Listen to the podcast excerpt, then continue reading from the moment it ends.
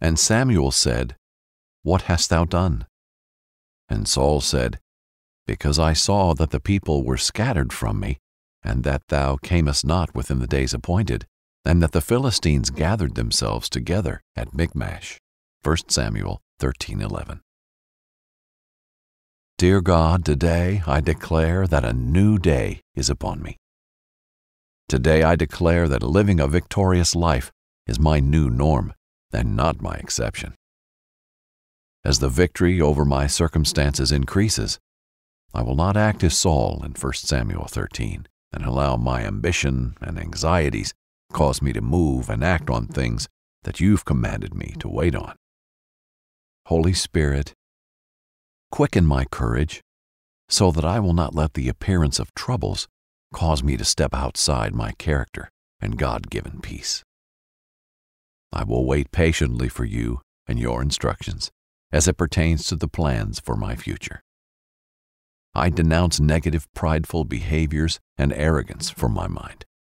I declare that I am calm, centered, and clear headed in the face of trials. For I know that you are always with me. I thank you that my resolve has been strengthened, and that my reliance is on my obedience, which pleases you more than my sacrifices. In Jesus' name, amen. Listening to these daily prayers strengthens your relationship with God. Continue hearing from the Lord by listening to today's Bible in a Year. Brought to you by BibleInAYear.com.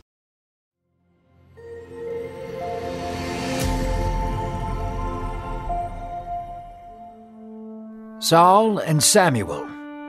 In our last story, we witnessed Saul's rise as king. He led the Israelites into victory over the Ammonites, and all the people rejoiced over their new leader. However, a flickering light of pride dwelt within Saul's heart. In this story, we learn how Samuel sees right through Saul's strong and noble appearance and confronts him. Inspired by the book of 1 Samuel. Hello, this is Jack Graham with today's episode of the Bible in a Year podcast. Yesterday, we heard about King Saul's first battle as the leader of God's people. His heart was focused on God, and his army soundly defeated the Ammonites. Saul gave glory to God in that moment, recognizing the Lord for delivering Israel from her enemy. But even in that moment, pride began to creep in. And in today's scripture, we'll see that God's prophet Samuel isn't fooled by Saul's outward displays of humility. The great prophet recognizes the pride that is seeping into the king's heart. God's man will call out the king, but how will the young ruler respond? Let's listen now to find out. Samuel was old and weary. The people's grumbling for a king was answered, and Samuel retired himself to the outskirts of Israel, where he dwelled. Samuel watched over Israel silently, being attentive to the voice of God. Though Saul was king, Samuel was still priest over Israel. All matters of worship, prayer, and speaking for God were solely Samuel's responsibility. Saul had been ruling for two years and had established himself as a great warrior king. Saul's tact, strength, and image of humility made him beloved by the people. After a while, it was time for Saul to mount an offense against the Philistines. Saul chose 3,000 of his finest warriors and took 2,000 to the hill country of Bethel. The other thousand went with his son Jonathan to the land of Benjamin, where some Philistines had begun attacking. Jonathan was a young man, strong, and also loved by the people. While Saul wore humility like a costume, Jonathan was truly humble. With his men behind him, Jonathan stormed the city where the Philistines held Israelites hostage and struck them down swiftly. All of the Philistines caught word of their victory, and their anger against Israel grew. That day Saul blew the trumpet of victory, signifying that they had taken back the land of Benjamin. This riled up the rest of Israel to join Saul for another battle at Gilgal. Saul was glowing with pride and his heart grew addicted to the praise and loyalty of his people. It did not take long for the Philistines to retaliate. In the distance, 30,000 chariots and 6,000 horsemen scattered like sand on the seashore. The horizon was blackened by the soldiers. The Philistine foot soldiers hid in caves, holes, and rocks nearby and waiting for Israel. It was an army unlike any of them had ever seen. The vastness of their people, coupled with the strength of their chariots, sent chills down the Israelites' spines. If Saul wanted to fight them, he had to cross below the canyons. Slowly, the men of Israel walked towards Gilgal. Every sound and movement startled them. They were all waiting for the Philistine horde to emerge from the darkness to attack. The sound of armor shaking echoed through the canyons. They finally came to a place to camp at Gilgal and waited for Samuel. For Samuel had told them he would come to make a sacrifice to God before they went into battle. The people of Israel had finally found a rhythm of obedience to God. Before every battle, Samuel would lead them in worship to ask God for favor. This was a pattern they had not had in years, and God was very pleased with their obedience. Yet seven days had passed, and Samuel had still not arrived. Saul grew anxious. He wanted bloodshed. He wanted the battle to be over with. The people were growing restless, and Saul's men began to depart. Saul, out of fear people would not trust him, spoke, saying, Just bring the peace offering to me. I will make the sacrifice to God. Saul hastily and sloppily offered the sacrifice and led people in worship.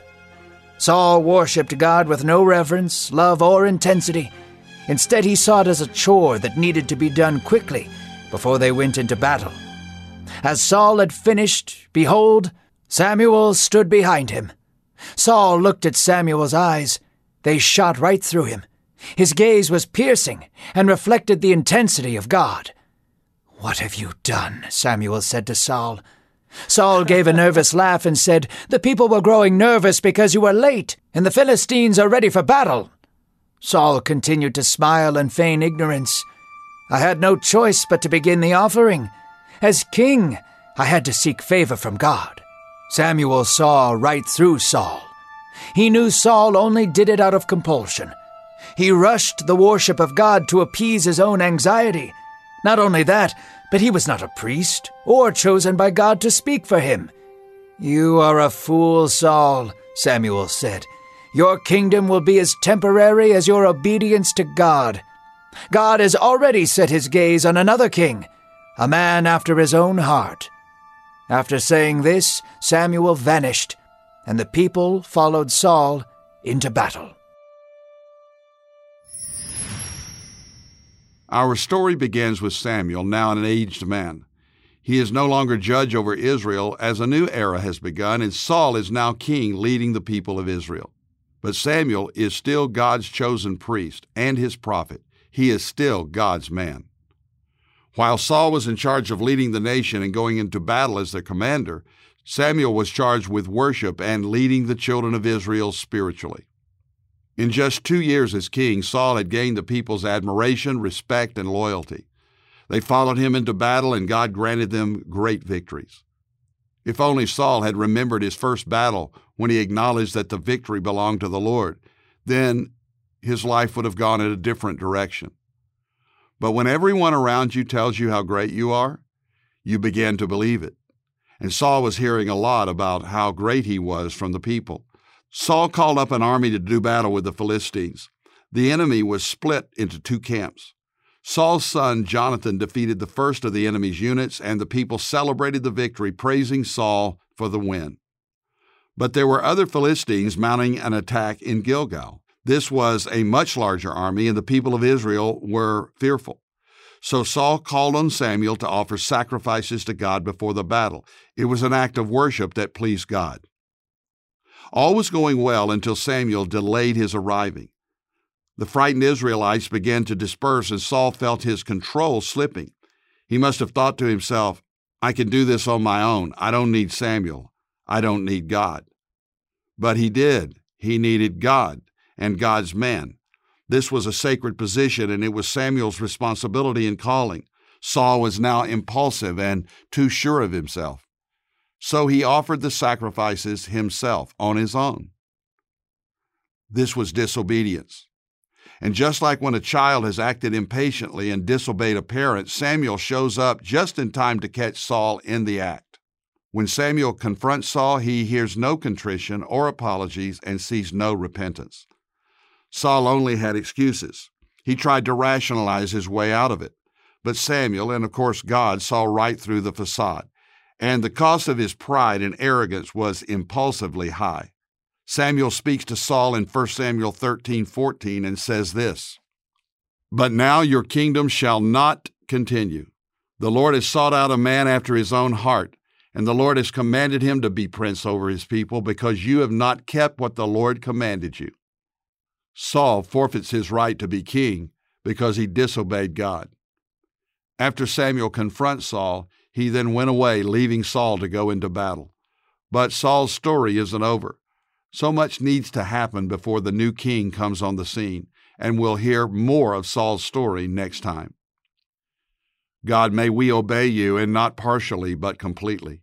May we humbly and obediently do what you tell us to do always. Help us not to seek the praise of men, but only you. May we be men and women after your heart. And we pray this in the name of your Son, Jesus. Amen. Thank you for listening to today's Bible in a Year podcast. I'm Pastor Jack Graham from Dallas, Texas. Download the Pray.com app and make Bible study and prayer a priority in your life. If you enjoyed this podcast, please share it with someone you know because it can make a genuine even eternal difference in their lives. And if you want more resources on how you can know the power of God through Jesus Christ, then visit jackgraham.org.